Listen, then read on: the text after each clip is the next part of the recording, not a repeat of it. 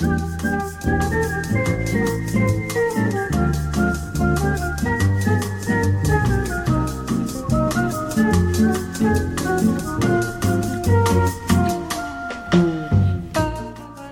this is Big Talk. Michael Glab here. Last week, my co host Alex Ashkin chatted in part one of his interview with Indiana University archaeology professor emeritus Richard Wilk about food and what it means to the world's cultures and societies. Wilk, throughout his career, has combined an interest in archaeology and anthropology in an effort to understand better who we are as human beings. Toward the end of last week's Big Talk, Ashkin and Wilk touched upon how cultural cuisines are being shared across boundaries and borders these days. It's a double edged sword. More people are learning about the ingredients and cooking methods of more cultures, a good thing. But at the same time, those cultural markers are becoming perhaps less authentic as they're inevitably changed, and that might not be such a good thing. This week, Wilk expands on his observations of the local becoming global, and he touches upon many more ideas in the study of, well, us, people, and the groups we form. So let's get right to part two of Alex Ashkin's conversation with Richard Wilk. This is Big Talk. It's um, hard to think of the things that bring us together anymore. When I was a kid, everybody watched, say, 60 Minutes. It was something you could discuss the next on Monday morning with your office mates because that's something everybody watched. Well, you know, now we're divided into a thousand different media markets in the mm-hmm. same way it it really reduces any sense of community or solidarity that people have. I don't know if there's an answer to that though. You see it in social media. Some things bring people together and some things keep us in smaller and smaller segments. If you wanted to just study the world of, well, back 40 years ago, you could say there was East Coast rap and there was West Coast rap. Now, what have you got? Now you got like a thousand different subdivisions. And you go to any country, and there, there will be various kinds of hip hop artists in, in their language appropriating their past um, genres of music. So, whereas you used to be able to sit down and say, Oh, I'm an ethnomusicologist, I'm interested in electronic music. Well, now you've got to subdivide it even finer and finer and finer.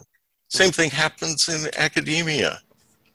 Instead of generalists, we've produced a nation of scholars who have to focus on some tiny little segment of a problem because we've become that specialized and there's so much published out there no one can really I, I couldn't read all the anthropology journals. I used to be able to. There were four. now there's like dozens and dozens and blogs, and it, it's really um, become smaller and smaller. What did we used to say? Um, you know more and more about less and less until you know everything about nothing and nothing about everything. I worry about that. As you were sort of describing this process, instantly that was one of the first things I thought of was sort of how media news consumption, the way we um, silo-wise, I believe is sort of the term these days, our lives into very specific subcategories has really shaped our beliefs. Now, one group you've started uh, spending a little bit of time studying in recent uh, recent times is sort of the global cosmopolitan billionaire. this year in February, you and IU PhD anthropology candidate Beatriz Barros authored an article for the conversation titled Private Planes, Mansions, and Super Yachts What gives billionaires like Musk and Abramovich such a massive carbon footprint? In the introduction of the article, you mentioned that your field of study drove you to examine how all the wealth translated into consumption and a, the resulting carbon footprint. Why do you think that this is an important concept to communicate to the public writ large? And do you think it's possible to persuade readers to reconsider their own consumption habits by exploring the consumption and habits of the uber wealthy? Great question. And like all good questions, it's got a lot of different answers. I think the first one is that we have a huge imbalance on the planet. We have countries like the US where the average person is emitting 15 tons of carbon dioxide equivalent per capita. Mm-hmm. And then we got countries like, you know, Mozambique where it's probably less than two tons but that concealed averages are not great to work with. You know, we have people here in the US who are probably responsible for one or two tons. People living independently out in rural areas. Mm-hmm. People who are too poor to consume a lot of high carbon goods or do a lot of traveling. So, in, in one sense, looking at billionaires is trying to get us to think about inequality as an essential aspect of the environmental crisis that we're facing with climate change and the destruction of natural ecosystems. Unfortunately, what that means on a global basis is that those of us at the high end are going to have to be thinking about cutting back. There is nothing less popular in politics or economics than trying to figure out ways to get people to consume less. Mm-hmm. Because we live in a consumer culture where wealth and prosperity is about consuming more, more, more, having more stuff, accumulating more stuff. And I'm I'm kind of cheered up when I think about the way a lot of younger people are seeking to that and resist that to say travel less, to waste less, to produce more of their own food, uh, to campaign against over packaging things, mm-hmm. to live in a tiny house, or to live nomadically or off the grid. I think people are thinking through these issues in a lot of ways. But unfortunately, there are limits to what we can do individually because of the uh, infrastructure, to mm-hmm. use the current jar- uh, political jargon. When you live in a place where you can't get around without a car, mm-hmm. you've got to have a car. And a lot of foreign students who move to Bloomington find that really frustrating because they come from places where you can go anywhere in mass transit, where your house is heated by, say, waste heat from a nearby factory where your electricity is coming from windmills that you can see when you're on the train to work every morning. Those are all things that are beyond our individual power. As much as Americans love to think of themselves as rugged individualists, our lives are shaped by institutions, by Amazon, by Kroger, by all these large corporations and the way they do business and the way that government regulates them and the way we have zoning laws and our preference for single family homes over apartments and all these other structures that are really going to have to change if we're going to live sustainably. There's a lot of people who think we can invent our way out of this one, or we can kind of find some technology that's going to fix it and allow us to go on eating and traveling as much as we want. But I think the the sad reality is that we're bumping into some upper limits. And that means that a billion and a half Chinese are not going to be able to consume like Americans do today because the planet can't stand it. Mm-hmm. And are we willing to live in a world which has a permanent kind of consumer class and a permanent kind of live in a tiny apartment with 12 other people and no car class. I personally find that prospect pretty demoralizing. It seems immoral to me at a very fundamental level to be living high on the hog at somebody else's expense. Do you think that there is a way to moderate the production and consumption culture of the United States and sort of in a way tying towards the production and of CO2 on an individual level? And is there a place for either some form of carbon taxation or incentives to buy carbon offsets or other incentives or penalties that would be built into a hybridized or evolving economic system? Of course, I have hope that there are mechanisms within our present scheme of policymaking and the marketplace that could allow us to live in a more sustainable and practical way. On the other hand, we have what the historian Lizabeth Cohen calls a consumer's republic, where the freedom to consume has kind of crowded out all of the other freedoms that made America such a unique place hmm. in the world for so long freedom of assembly, freedom of speech, those kinds of freedoms. What she says is that the freedom to buy what we want when we want it has superseded all those other kinds of freedom. Hmm. On my days when I'm depressed, I kind of feel like she's right you listen to the radio in the morning and what are they reporting on? Is the market booming?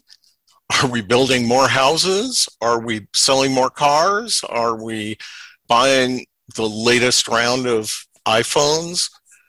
That's how they measure the health of an economy and of a country, not by are we becoming more equal? Have the, the super rich shown any moderation in their consumption. Part of the reason why I was prompted to do the research on billionaires is that, uh, and they, it's hard to do research on billionaires because mm-hmm. they hide so much of their behavior and so much of their consumption, except for things like giant yachts, which they can't make invisible. but, but the thing, uh, the thing is, these are the people who are out of control and who set a model for consumer freedom. They can move anywhere they want in the world, they can buy anything they want, and they can live any lifestyle that they particularly choose. Mm-hmm. And they can uh, make their lives longer by access to technologies that the rest of us don't have. One of the dirty secrets that is bound to come out soon is that a lot of these super rich are getting regular infusions of the blood of young children and younger people. Because medical science has shown that that actually rejuvenates your body. But it's like they're vampires. Mm-hmm. and i think that's a real illustration of our unwillingness to limit mm-hmm. anything, to put limits on what people can do. In Sweden, years and years ago, they used to have a law that said that the richest person in a country, in a company, could not make more than 12 times what the lowest paid person in that company is making. They gave that up in the 90s, but that's the kind of limitations that we're going to have to be we're going to have to live with if we're going to um, survive as a as a species. There's no incentive for a normal middle class person to go scrimping and saving when bill gates has just bought a yacht to service his yacht. Yeah. Anything i might save in my lifetime is kind of disappeared in a week of his life. Mm-hmm. So inequality makes it hard to imagine a kind of group effort that would reduce that inequality. A carbon tax is a nice idea, but poor people pay c- carbon taxes, and it's going to hurt them more than it's going to hurt somebody like Bill Gates. I mean, for him, carbon tax is like, yeah, right. Take a, as much money as I earn in 15 minutes, and that'll pay my carbon tax. Until we're willing to talk seriously about inequality and growth, then we're kind of stuck in the imperfect solution. Oh, yeah, let's tax the rich. Well, what's to keep them from moving to Mexico? Uh, nothing. They already have moved much of their uh, economy offshore. Looking at the other end of the spectrum, I want to highlight a few passages from your 2014 essay for the American Anthropology Association titled Poverty in Excess and Binge Economies. In that essay, you offered an poignant thesis, which is the irony is that in that many ways what you term as gang laborers learned to cope with their oppressed situation ended up becoming matters of great pride and were deeply embedded in their self-definition of as men. Behavior that allowed men to survive being exploited produced a model of masculinity that has proven amazingly durable and is with us in many mutated forms to this day a lot of this research was more so in uh, late 19th century, early 20th century labor practices, even dating back to early colonial times. Cowboys and pirates, a good way of putting it. How has, from the age of pirates and Long John Silver to the days of Roman Abramovich and Elon Musk, how has the consumption economy encouraged a maladaptive behavior amongst modern marginalized gang laborers.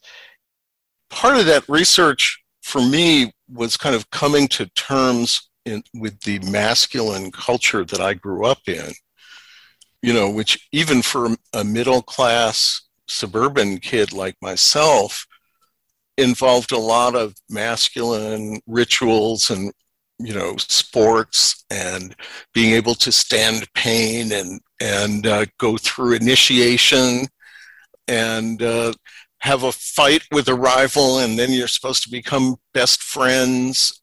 And my curiosity about where these models of heroic masculinity came from. You know when i grew up we played cowboys and indians and uh, american soldiers against nazis and um, girls were not part of our playtime. I went to a boys' summer camp, and it was all about competition. We got points for our achievements. Every week, we could total up our points and see where we were in the competition. And a lot of that, I think, historically comes to us from working class cultures, people who were actually being exploited really badly if you ever watched The Deadliest Catch, mm-hmm. that and like oil roughnecks, and to some extent, long distance truckers still have this kind of brotherhood of the road or the shared experience of work, doing very dangerous work together mm-hmm. and competing with each other, but also caring for each other that goes along with that kind of hardworking masculinity it leads to a kind of competitiveness that runs throughout American life. I've been fortunate to spend a fair amount of time in Sweden and Scandinavia. And I've always been surprised by how uncompetitive my colleagues there are. They actually take weekends off. They seem relaxed about where they are and what they're doing. And it's not like they're not masculine, it gave me a kind of alternative way of thinking about our own competitive culture. It's not just masculine to a large extent, the way that women have it achieved equality in my lifetime has been to join into a masculine competition and to win in that competition, mm-hmm. but in the process, losing the sense of moderation that at one time um, my mother came from the generation that had to go back to being domestic after mm-hmm. World War II, after kind of tasting what it was like to be a, a full member of society. Mm-hmm. And I saw just how it crushed her throughout her lifetime. But I don't think the answer is for everybody to join in to this kind of highly competitive way of life. One where it's expected that you're going to work yourself to death at just about the same time that you're having kids. You know, instead of creating this kind of endless competition between career and children, which our children definitely perceive has harmed them in in some very basic ways. Um, so you know, I worry about how a generation is going to deal with that conflict in a way that's kinder to themselves, male and female, gay, straight, whatever. I think Americans have to learn to be kinder to themselves and relax a bit and not feel like everything is a competition. I would be remiss if I did not discuss a little bit about your time studying in Belize. You have spent uh, quite a bit of time studying with the Kekchi Maya in Belize, something that really is perhaps your formative experience as an anthropologist. In a discussion we had previously, you sort of said that the most engaged you've been in your academic career, particularly engaging with a particular community, has been helping with the Kekchi to ensure that they have proper land sovereignty. Ever since 1995, you've basically been working with various tribes to ensure that they have proper land ownership within Belize, going as so far to testify multiple times as an expert witness amongst the Belizean Supreme Court, including a 2010 decision where you testified on behalf of the Maya Leaders Alliance and the Toledo Alcaldes Association against the Belizean Attorney General and the Ministry of Natural Resources. So, why is this particularly important to you? And secondly, why is it critical for academics like yourself to use your specialized knowledge to advocate for the rights of marginalized populations? When I started doing anthropology, my teachers had all been to their to do their field work in different parts of the world in a colonial era or hmm. early post-colonial era where it was just kind of taken for granted that educated white people from rich countries could go and study whoever the hell they wanted. They'd get permission from the government, and then they'd show up in somebody's village and say, Hey, I'm here to study you people. I kind of absorbed that in graduate school, and it was an incredible shock to my system. The first time I went to a Kekchi village in southern Belize, which was a journey of two days on foot and in a dugout canoe. And I went and I met with the village council. And I said, I'd like to come here and live here and learn your language and, and learn how you make a living. And they said, Why should we let you come here? What are you going to do for us? We're the poorest people in the country. Why are you studying us? Go study some rich people. Why should we let you into our lives? And I went off and I had like a month of the deepest self doubt and, and feelings of inadequacy and like I had done something completely wrong. You know, other anthropologists didn't have that problem.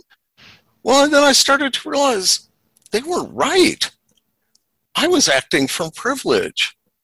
I had no right to intrude in their absolute right to intrude into their lives to satisfy my curiosity, to get my PhD, uh, and produce books that they were never going to be able to read.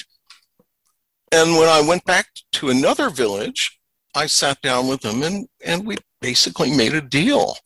Mm-hmm. I said, I will help you in any way I can. If it means writing letters to government or writing grant proposals to uh, get you a new, uh, get you a water system or sanitation, I will do that. And I will pay everybody in the village who I interview or who gives me information or keeps track of their diet or keeps track of their labor. I did get a dissertation out of it. I did eventually get a job. And I did a lot of things to try to help. I started a scholarship fund and sent Kekchi kids who graduated primary school, gave them money to go to get a high school education outside the village.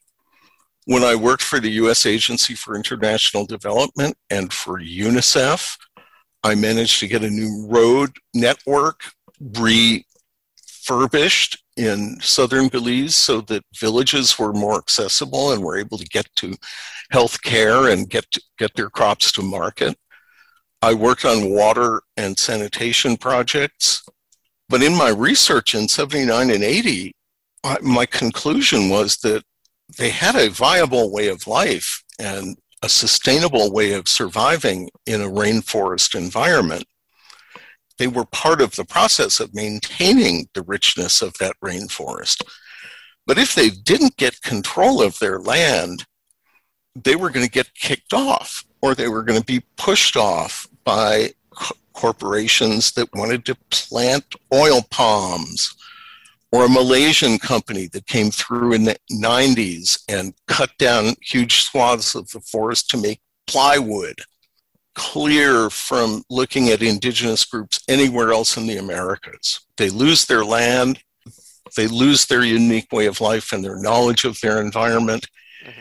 and they start to lose their cultural identity and their kids drift away.